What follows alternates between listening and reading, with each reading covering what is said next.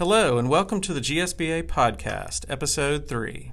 Joining me is Angela Palm, GSBA Director for Policy and Legislative Services, and Scott Bierman, GSBA Legislative Services Associate. And I'm your host, Justin Pauley, GSBA Director of Communications. In this episode, Angela and Scott are walking us through the 2019 legislative session of the Georgia General Assembly. We'll learn what bills made the final cut this year and what may be left for consideration in the second session of this 155th term. At this point, I want to just kind of move into your opening thoughts, um, overview, before we get into really some of the the meat of, of what happened in this session. So, Scott, Angela, I'll turn it over to you. Okay, it was an interesting session. Um, lots of drama. None of it related. Well, little of it related to education. Some of it related to education. Yeah, we did have those dramatic moments. Um, a, a, lot of, of other bills were going on, as you saw in the newspapers. Um, a lot of racket, a lot of protests, more than I've, I've seen in a long time, if ever. I would uh, say the last three, four weeks of the session, there were protesters there every day, mm-hmm. celebrities there some days. Um, a lot going on. Yeah, yeah. Um, and also, uh, before we get too far into the rest of it, just uh, to go back to the budget for a minute. Um, one of the things that we saw this session was uh, the governor and lieutenant governor both focused on their campaign promises. And we saw that in the budget and we saw that in legislation that, that came forward. Um, one of the things that Governor Kemp focused on in his campaign was school safety. And he did put money in the budget. The supplemental budget has $30,000 for each school um, for safety purposes, and also um, just under nine million for the Apex program, uh, which is a mental a mental health program. Um, then in the 2020 budget, he went to his promise of the raise for the teachers.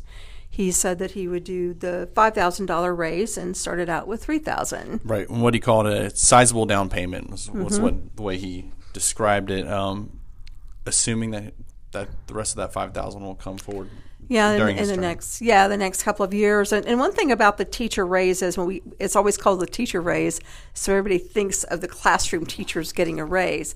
It actually applies to all the certified employees, and so the legislature had to help out there moving money around to actually make sure that everybody got the three thousand that it was supposed to apply to. So right, and the budget I feel like that kind of got overshadowed with this session a little bit. Yeah, we heard about a lot about it initially, you know, with the governor's mm-hmm. budget that first week of session. Um, we heard some back and forth between the House and Senate and kind of figuring out what they want, how they want to put their stamp on the budget. But there was a lot. Going back to your earlier point, there was a lot of other stuff there, and it seemed like, especially to the members, the session dragged on a little bit.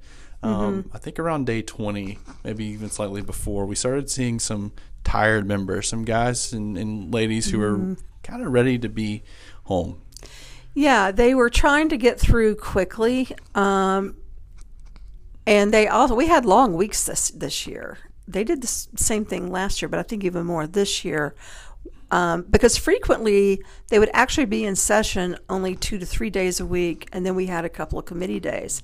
They actually were in session four to five days almost every week. So they wore out the lobbyists as well as themselves.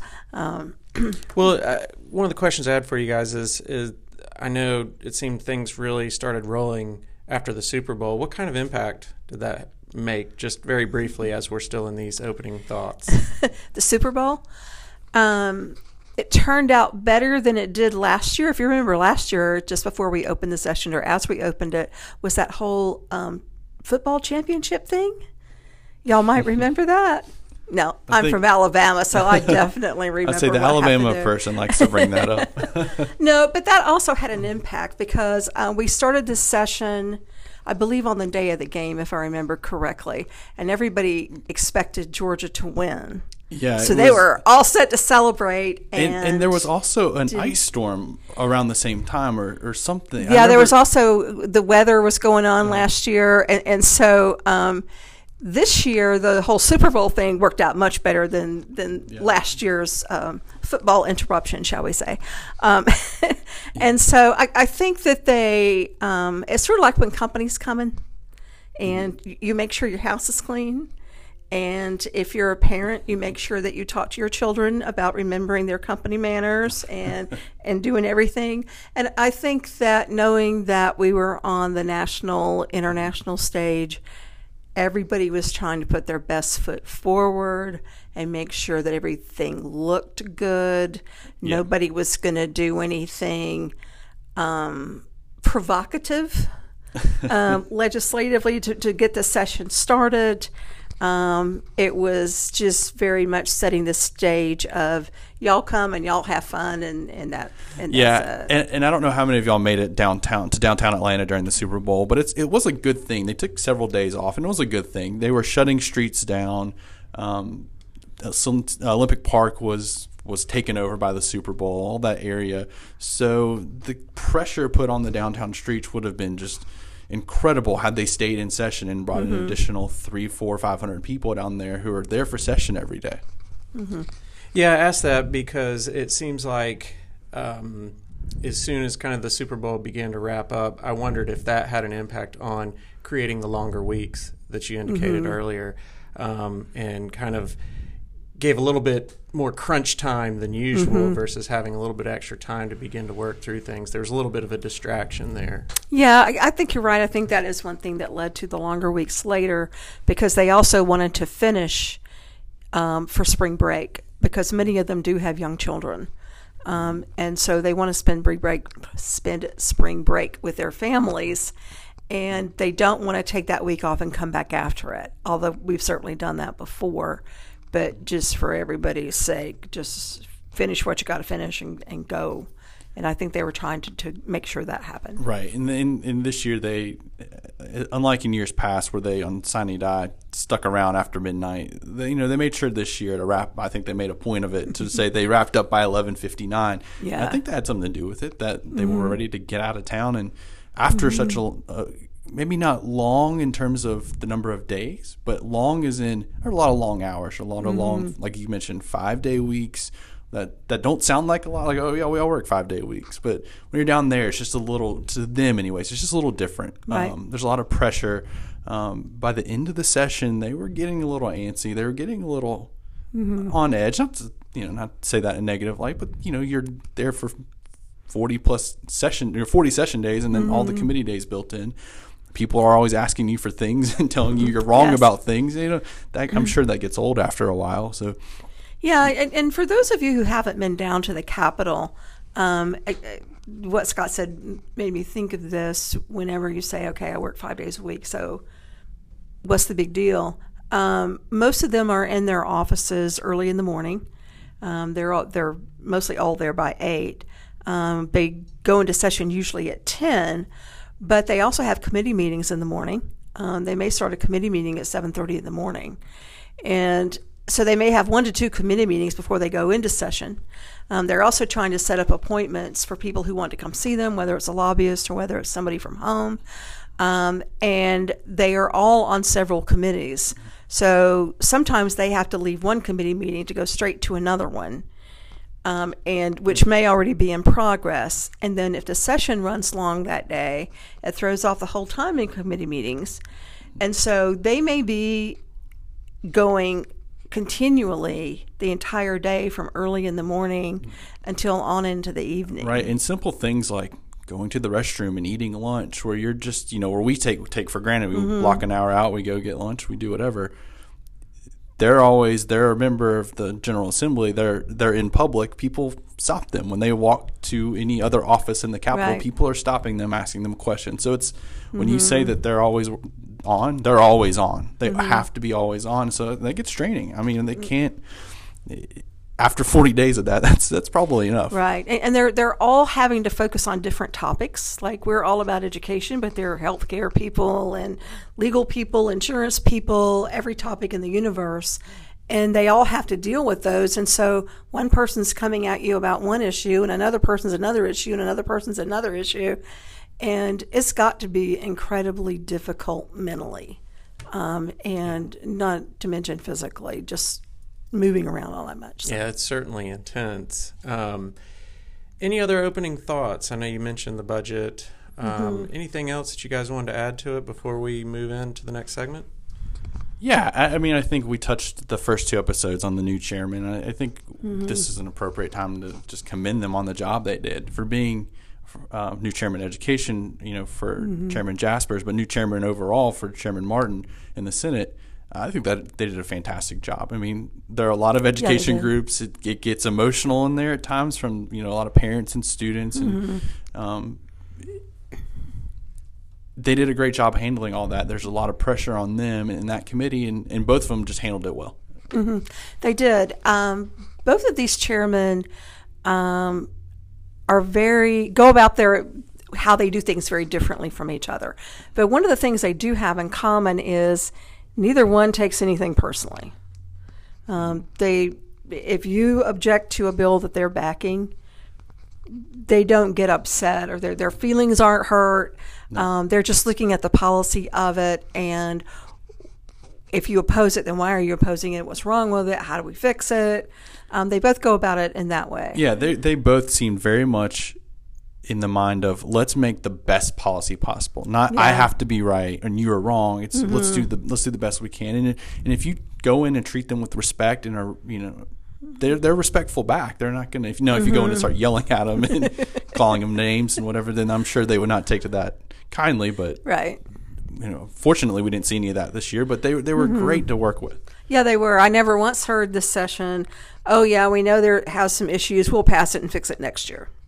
Um, oh, so that that was that was a relief. That was very much relief. I don't you know, the way Chairman Jasperse in particular runs his committee is very much we're going to get this right and we're going to make sure that every every angle of this is discussed before we we move it forward. Um, and he, um, for those of you who, who, came to any of the committee hearings this year or, or read any in the reports, the way the House does it, they'll do subcommittee where they do a lot of hashing things out.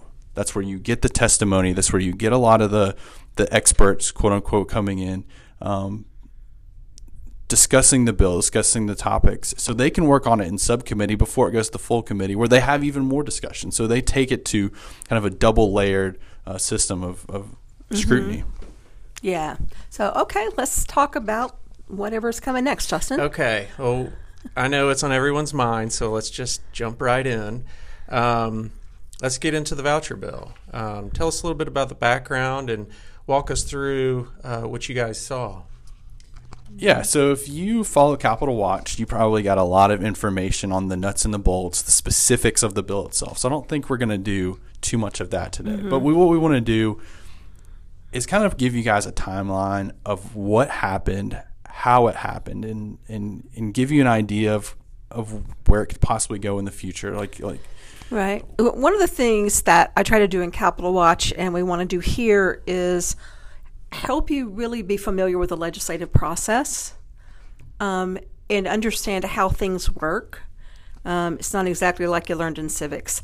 Um, no. so, okay, Scott. So, okay, we'll start with the timeline. We'll, we'll, we'll start. We'll walk through the timeline, um, and we'll add in things as we go. Because one thing that we mentioned in Capitol Watch throughout the session is, oh, there are rumors about this. There are rumors. We're hearing rumors. Well, we kind of want to add we want to give some color to that just so you don't mm-hmm. so you can kind of hear oh that's what that rumor was so we'll start with february 13th back going back to justin's question about the super bowl right after the super bowl maybe about a week or so house bill 301 was introduced in the house um, by wes cantrell from up in cherokee county this was the the sim- very similar esa the education savings account bill that we saw last year mm-hmm. Um, again, introduced on the 13th. But six days later, the House Ways and Means Subcommittee uh, held a hearing. A hearing only that day. They didn't vote it out on the same bill. Right. Um, and by the way, that subcommittee, uh, all the subcommittees of Ways and Means have a general rule that they hold two hearings before they vote a bill out uh, to the full committee. So obviously, we were all working on it at that point, and had seen the deficiencies. Um, GSBA has a longstanding position in opposition to um, any kind of voucher, whatever they call it, uh, whether it's an education savings account, straight voucher, tuition tax credit, or whatever other name they come up with. Um, and we also have a legislative position saying that if the legislature chooses to move forward with one, that it should include accountability, it should include transparency, um, there should be consequences for these schools. Um, and so basically put them in the same kind of environment that public schools operate in if they're going to take the taxpayer money. And so as we looked at that and started looking at how much it was going to cost, because they said it was revenue neutral and it really wasn't. So, Scott, what happened next? Yeah, so after the 19th, um, the Ways and Means Subcommittee, again, like you mentioned, held the first hearing and they discussed at that time that they would have another one. Obviously, they have to have two, and the second one they voted out that there would be another one, and that would be coming up. Just three days later, on the 22nd, uh, the Senate, uh, Senator Dolezal introduced Senate Bill 173, which is which was the exact same bill, just in the Senate. Mm-hmm. At this point, I, I think the House version lost a lot of steam. I don't. It did lose a lot of steam, and it lost a lot of steam because we had all been talking about how it was going to cost money, and they kept saying it wasn't going to cost money, and we started coming up with some numbers, and they decided to have a fiscal note. And when that fiscal note came out on just how much it would cost as that bill was written, it started to fizzle, and so the oh, Senate decided to take up the charge. Right, a lot of momentum that was building around that first Ways and Means Committee meeting, it fell off pretty quickly once they start getting the numbers in. Um, so then they shifted focus to the Senate, where uh, Senator Dolezal dropped his bill on the 22nd. Like I mentioned, six days later, we had the Senate Finance hearing. Um, started with a subcommittee hearing in the morning where they took. Uh, and so, what time was that meeting? Ah, like eight or nine o'clock in the no, morning. No, it was not. It was at seven thirty in the morning. I was there. I don't. I was there. I don't remember. I just remember being there really early. Yeah, it was early. It was early. So they did a subcommittee hearing in the morning, and then around noon, one o'clock, they did a full committee Senate Finance hearing. Um, very similar to like I mentioned earlier with Chairman Jasperse in the House in Education. They do a public comment during subcommittee usually don't take comment during the full committee. Correct. So we were there. Um, there are folks there that morning to, to represent GSBA on your behalf and your, your the position that that you um, support and vote on every year at delegate assembly, um, which is coming up by the way. In June. so we had a we had the hearing on the 28th. The first thing I think Representative Dole, Representative Senator Dolezal, I don't mean to give him a different title. Um, the first thing he said, first thing out of his mouth was, "There are changes to the bill. We don't have the bill text yet." So everybody who was there to kind of speak about the bill and specifically kind of hone in on the financial aspect of it. It's kind of where we were getting. I think mm-hmm. we were getting a lot of our points from. Right away, that was that was, hey, we're changing that. We don't have the bill text yet. You'll see it later. So the hearing happens later that day. The full Senate Finance meets. We get the bill text, and they took out some of the language that would have been very damaging to to the mm-hmm. local districts. Right. Um, so they fixed one part but didn't fix the other part and made no attempt to address any need for accountability or transparency or any of the other things. Um, one of the things that we found most bizarre in, in the bill, and it was in every version we saw, um, when it came to reporting, there was an annual report required um, but they would keep secret the names of the participating private schools. And we couldn't figure out why that, well, it definitely shouldn't be a secret because the public ought to know where their money's going. Um, but we couldn't even figure out why they would want to keep it a secret. Right, and that goes back to the legislative position you mentioned earlier. The, the you know we ask for trans or we ask on your mm-hmm. behalf for transparency and anything like this. That these private schools should be transparent parent with the way they're spending taxpayer money. Right. Um, so then it moved on. It came out of Senate Finance, went to Senate Rules, um, and I sent out alerts, and all of you did your due diligence, and you called and you emailed and gave them grief, and I thank you for that. Um, and, and, and uh, then uh, it did go to the Senate floor. Yep, on March 5th, uh, it was a Tuesday. Uh, Senate made it to the Senate floor. They voted, and it, the vote failed, um, 25 to 28, so they didn't re- receive enough votes.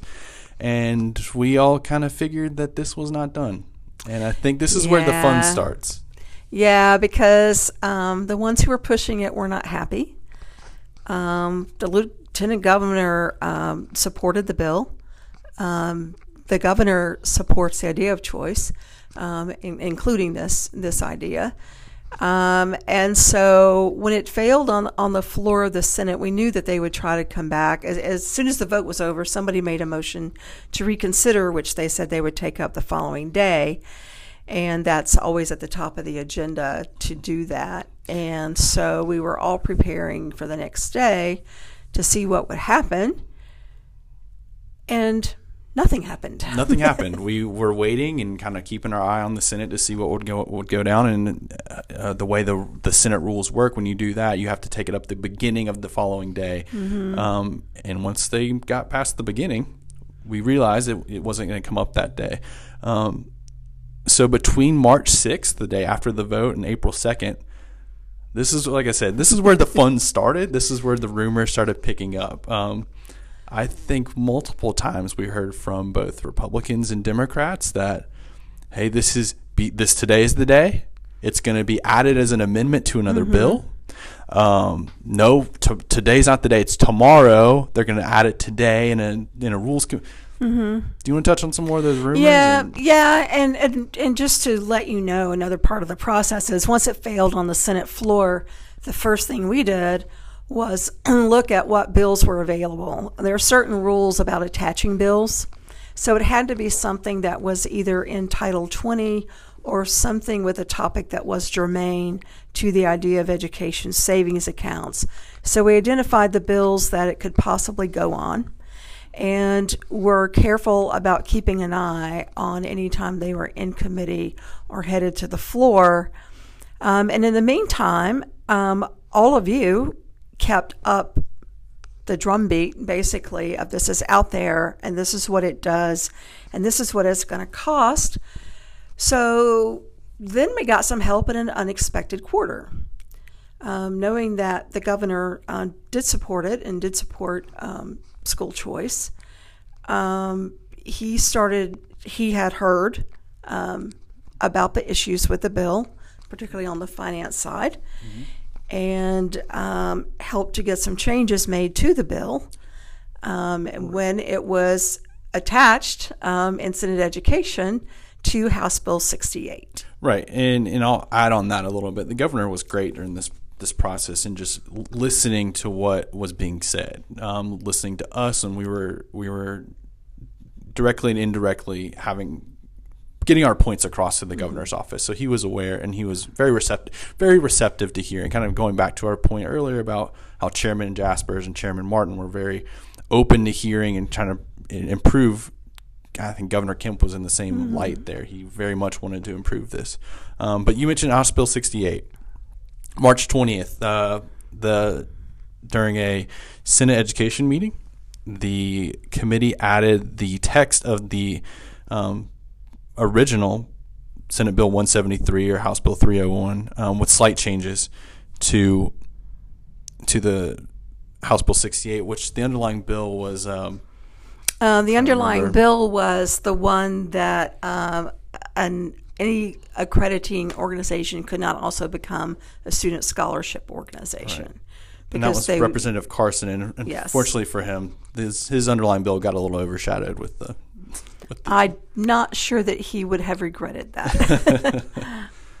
so yeah, the second time it was well, the, this time when it was added, the the financial language that had been changed was was still changed. It was more friendly to to where we were, but a lot of the other issues mm-hmm. that we mm-hmm. addressed were not changed. So we still had um, reporting requirements that were were not consistent with the public schools. There was some money for college uh, uh, tuition in there.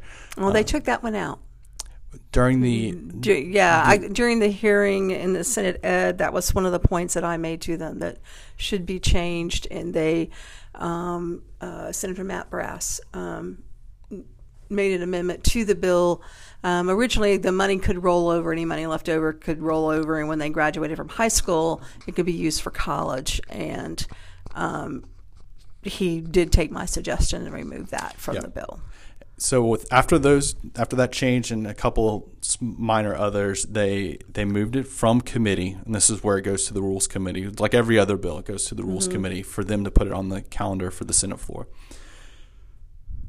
again, more rumors. We heard a lot of, oh, it's coming up tomorrow. Today's the day. They're going to add it to the calendar. It'll be on tomorrow. We heard a lot of, um, no, they're not going to pull the bill out. They're going to just add it to another bill, and they're going to sneak that one out. And there's a lot of a lot of that. A lot of there was a, a lot of that, and um, ultimately, once again, to your credit, um, everybody kept it up. And so they stripped it out of the bill and rules, and so it never actually showed up again. But all of sine die, um, there were rumors that from beginning very early that morning that it was going to be attached to a particular bill. We had a we had a bill number. We had multiple bill numbers actually. That hey, this could be the one. Um, we had suggestions on who would do it, when it would happen. We had um, so we were we had to stay diligent that day to make sure that I think I sat up in the gallery. Um, yeah, you were for, watching the Senate to see what happened because the House ended up opening the door, but I don't think that was what they meant to do. Um, the bill in question was Senate Bill 68, which was the one that had some requirements around financial governance. Um, boards and superintendents would have to follow certain rules if they were um, deemed high risk financially. Um, and so that fit the bill for it to be attached to. And so the Senate had made changes to Senate Bill 68. It had to go back to the House for an agreement. And when it got to the House, they disagreed to the Senate version of the bill. Now, usually, if there's a disagreement vote, when it goes back to the other chamber, they insist on their version and it goes into a conference committee and we were trying to make very sure it did not go to a conference committee because when the conference committee meets, it's very rarely announced, um, and it's right. much harder to be to weigh in on what's going to go into the bill. So we wanted to try to make sure it didn't go there. Um, and so ultimately, the way it works is the sponsor of the bill um, is usually the person to call for agreement, disagreement, whatever the motion is going to be and that was Senator Freddie Powell Sims, and she decided not to call it for agreement so that it would stop the process right. in case somebody did have the idea that they were going to attach the voucher bill in there. Right. And so that effectively, for this session, mm-hmm. stopped it. So, but yes. so again, from March 13th to April 2nd, the day sine died, and I don't think we felt comfortable in sine die until 11:50 or so. Yes. Um, that this wasn't going to go anywhere. Another point about the conference committees, not to get too into the weeds here, but if you're amending a bill on the Senate floor, there are certain rules you have to follow. Um, mm-hmm. And certain length of amendment rules, and the the original text of the ESA bill would have been too long, and it would have there would have been a need to waive the rules, or and, and, so that would have been impossible. When you get to the conference committee, kind of all bets are off. You kind of do whatever yes. you want to a degree. Yeah, anything can go in there. Um, so, all right. I hope, hope that wasn't too detailed. that was a lot, and I know it was. I know it was just overwhelming at times. I'm sure um, because even outside of the Capitol, there were rumors flying. So yeah. can only imagine what was going on inside. Um, we've got two more pieces of legislation that we want to get to. Um, the next one, we want to talk a little bit about the Tim Tebow bill. What can you tell us? Okay, this will be much shorter, I can guarantee it. So, will the next one. Uh, the Tim Tebow bill um, is a, a bill that would allow homeschoolers to participate in extracurricular activities and interscholastic sports at the school, um, the public school to which they would go, were they actually attending a public school. Um, this used to come up on a regular basis, and we had kind of a lull. It didn't used to be. T- it was but way before Tim Tebow. Um, whenever we had this, and then ever since Tim Tebow came along, it's always called the Tim Tebow bill. the version we saw this year was a little bit different than the ones we've had uh, prior to this. And one of the things that everybody needs to understand about the bill when people talk about this idea, they almost always talk about high school sports. But right. actually, the bill applied to K 12. Right, right. Applied to, applied to K 12 and, and any extracurricular activity that fell within the jurisdiction of GHSA and Well, it applied to all extracurricular activities and right. interscholastic sports, and basically would have overruled the, the current GHSA rule right. that says that a student has to be enrolled in that school in order to participate in teams that play in, in their meets. Um, the idea has always been, or the claim, that these families pay taxes just like everybody else and they get nothing for it. And so they are therefore entitled to come back and use the facilities and participate in these activities. Um, we all pay taxes for things that we don't use. I was going to ask a question. The when you say all extracurricular activities, would that mean like Justin Pauly is on the chess team, and if Jimmy down the street wants is a homeschooler and wants to get on the chess team, he can. Yes. Okay. Yeah, and it also said that if the extracurricular activity involved a co-curricular course, then the students could enroll in that, and that's band and chorus. Right. So your marching band, anything like mm-hmm. that, where mm-hmm. you have to take a class, a class in addition during, yeah. to the after school activity, then they would also be coming back to deal with that. One of the issues there is that as a homeschooler, the parent is in control, obviously, of the academics and the records. And so for sports, where we typically require students to be in good academic standing to participate, the parents would have to affirm that their child was in fact in good academic standing, but the local board would not be allowed to ask any questions, ask for further verification, or any of those things. So um, that was part of the issue around this. Now, GSBA has a, a position, again, we've, we've had it for a long time, um, opposing the participation of any student that is not enrolled in the school. That if they have decided, if the parents have, have exercised their right to decide to homeschool their child, which is certainly their right, and we respect that. Absolutely. Then they have then decided to exclude their child from the school. And so it's not a recreational league. It's not a, a community. Right. We heard a lot thing. of comparisons to rec leagues, yeah, uh, to little leagues or to middle, you know, the outside organizations, and I think those are two diff- completely different conversations. You know, rec leagues and little leagues are different than your high school football team. Mm-hmm. Right. Uh, schools try to build a community around their students. A lot of the research in the last several years around um, strong performing schools deals with uh, building relevance for the students as well as relationships. And so, if we're going to turn that into a place where people can just come and take whichever part of it they want, then that changes the whole culture of of the school. No, absolutely. So, just um, tell me a little bit, very briefly. I know we need to move on to the next piece. Um, if a student is not enrolled in the school system, how does the money follow, or how does the money work? Um, there is no money for that student. excuse me, if they're not enrolled in the school. This the school district turns in their student count is called FTE count to the state, and that's how state money is appropriated. So there would be no state money that the district is getting for a student that's not enrolled in the school. Those parents pay property taxes or they pay rent, which I'm sure is is billed sure to cover the property taxes in there. So directly or indirectly, they're paying property taxes just like all the rest of us are. Um, and so the property taxes go to the school district for the school portion, the county or city for the, for their portion. Um, again, we all pay those taxes, and they cover a large number of services. A good number of those, none of us use or hope we never have to use. Um, I don't want to ever have to call the fire truck, um, right. but I'm happy to pay so that we have a fire department if needed. I don't I don't want I need the, need the police. I certainly don't want to end up in jail.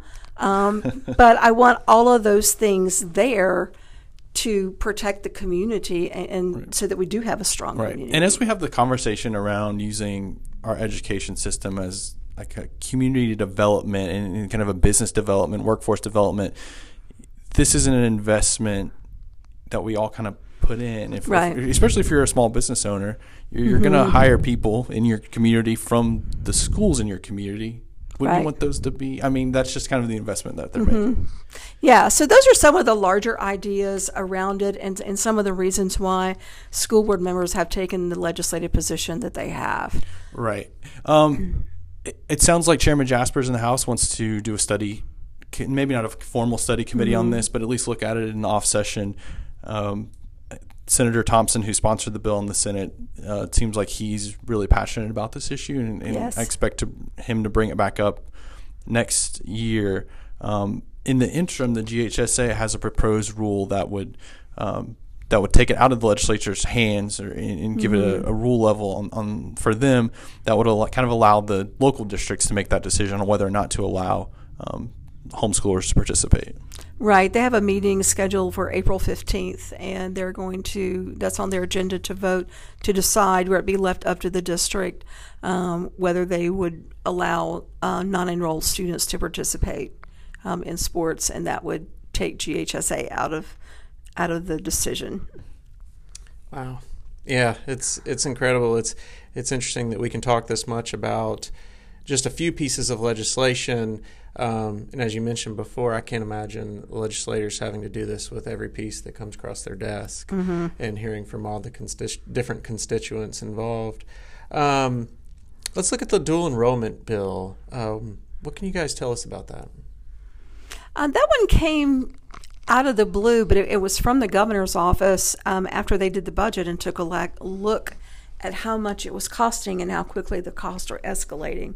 Five years ago, the state budgeted $16 million for the dual enrollment program. And when they did the budget this year, it was $105 million.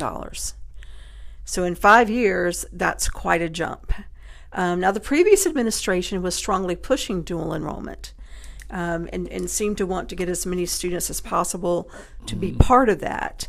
Um, this administration is taking a different view of it, and you'll see that in, in the changes that they propo- propose. But clearly, they want a much more directed path for students taking part in that. Right.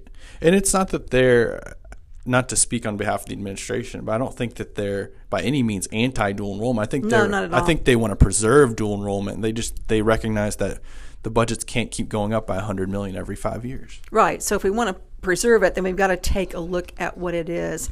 So one of the things that they proposed in the bill was um, for dual enrollment can apply to either university system schools or technical colleges. So for students in the university system, only 11th and 12th graders would be able to, to participate in it. Now, I've heard from some people that the university close to them has already done this because of space. Um, so apparently, it's already being done to some degree um, for just juniors and seniors to be able to participate. For technical colleges, the sophomores could also participate. Right. And and also of note, any freshmen or sophomores who are currently in the program, the dual enrollment program, they would be grandfathered in. That, You know, the, this bill didn't pass this session because there were some concerns or some work back and forth. Um, but moving forward, I, I'm, I'm sure that's something they'll try to Yeah. keep in. Yeah, they'll make sure that everybody that's in it will be able to complete it. Um, the other move that they were making was to limit the number of hours the state would pay for, and that was going to be 30. And it couldn't be any summer courses um, to be part of that 30 hours. The students could take more hours than that if they wanted to, and they could take summer courses if they wanted to, but they would have to pay for it. Right. And then they were building in an, an, an opportunity for, they were calling it early hope. And so the mm-hmm. students, if they didn't have the money to pay for it or didn't want to pay for it, they could start dipping into their hope money, but it would be counted against their hope limitation. Right. and at 30 hours, that's roughly the end of your freshman year of college. So you're looking at one year there to, to knock off over your junior and senior years of high school. Yeah. So um, questions were raised. There were there was consternation. Um, a lot of people were worried about the ninth graders not being able to participate, but they said that when they looked at the numbers, there were only about 2,000 ninth graders in the state who are participating. So it clearly would not have had a wide impact. Right, and and I mean there was some argument made that ninth graders in general kind of need that high school experience. They need to be there. They need to learn how to be mm-hmm. a teenager in high right. school. And yeah, there is part of that transition experience um, involved. So we've covered we've covered a lot of ground here, um, and we've covered a lot of good information.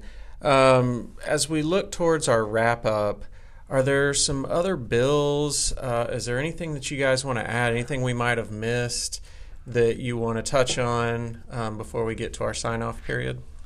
Yeah, I think one of the big ones that we've talked about a lot over the last, I don't know, year almost is the calendar bill. We did see a calendar bill pop up, the mandatory statewide calendar. Um, this one would have provided what the, what the legislators like to call guardrails, and uh, I don't remember the exact date, but there was a specific date that you can't start before. Um, that bill was scheduled for a hearing in, the, in a House subcommittee, and it never actually got there. They canceled the, the they pulled the bill from the from the committee agenda before we uh, the meeting started. So it was introduced. It's like a, like we said about a lot of things so far. It's still out there. Um, they the members definitely got some pushback on that though. That seems like they don't really want to address that right now. Yeah, I think they were fighting with us on enough fronts. Sorry about the coughing, everybody. Um, so that one didn't pass. Another one that uh, did get a hearing, and they tried two different ways to move it through, was the one about your public comment period. I don't know of any of you that don't have a public comment period, but legislators certainly felt that some of you do not. And they also thought you got too many rules around your public comment period. Um, so they wanted to eliminate um, your requiring prior sign up to public comment. So that was House Bill 464. Right, and then there they also there was some leeway within that bill itself where you could still. Um, it's up to the board chair to set the time limit and, and the number of speakers. They said you could still do those things. You could say only two speakers. For, mm-hmm. You could say for five minutes, 30 seconds, however long.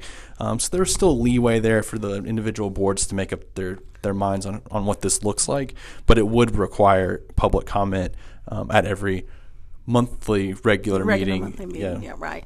Um, so that bill got to House rules and didn't go any farther. So then they tried attaching it to Senate Bill 68 which got not to be confused with House Bill 68. right.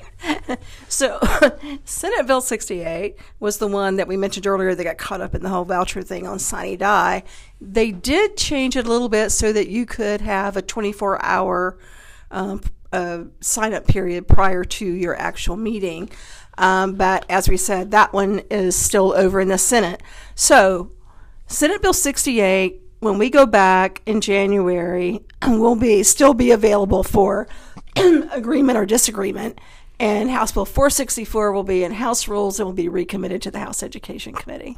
Right. So it could come out in two different ways at this point. Um, another bill that we saw, and it's kind of year after year after year, is the recess bill. Um, that would require ish uh, 30 minutes of recess and and was it K twelve or just no, elementary K five? Right. Sixth graders need recess too. I'm sure middle schoolers would love the break. Um, it required uh, 30 minutes unless they had PE or a structured activity that day. Uh, but it encouraged you to have 30 minutes a day, every day, regardless of what else they were doing, and also prohibits boards from allowing it to be withheld for academic or disciplinary reasons. And that's one of the major changes, really, in the current state law. Right.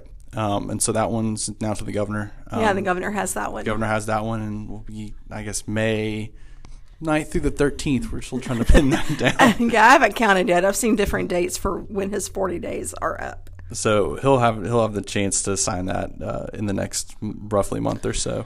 Um, yeah, and, and after he signs uh, everything and issues his vetoes, we'll do a final Capitol Watch with everything in it. Mm-hmm. Um, and also, um, just reminding everybody, particularly the school board members, um, we have our annual policy workshop in Savannah, and that will be June 6th. And um, our attorneys, Phil Hartley, will uh, review everything legislatively as well as other um, legal issues. Right. And, and going back to Capitol Watch for a sec, any, any, you know, we only talked about six bills here. I know we talked for 45 minutes, a little longer than our last episode. Um, there are a lot more bills, a lot more that passed, a lot more that didn't pass, a lot more still hanging out there. Um, check your old Capitol watches. Go back online. You can go to the Hub app. There, you go to the left side of the page. There's a the drop down menu. There's a section there for Capitol Watch. You can go read the old ones. And if you have any questions uh, about anything you heard today or any other bills, um, feel free to shoot either of us an email or respond to. We're going to send this out via Capitol Watch. Respond to that email, and we'll get it. Um, and we'll be sure to get your your answer your questions answered on the next podcast.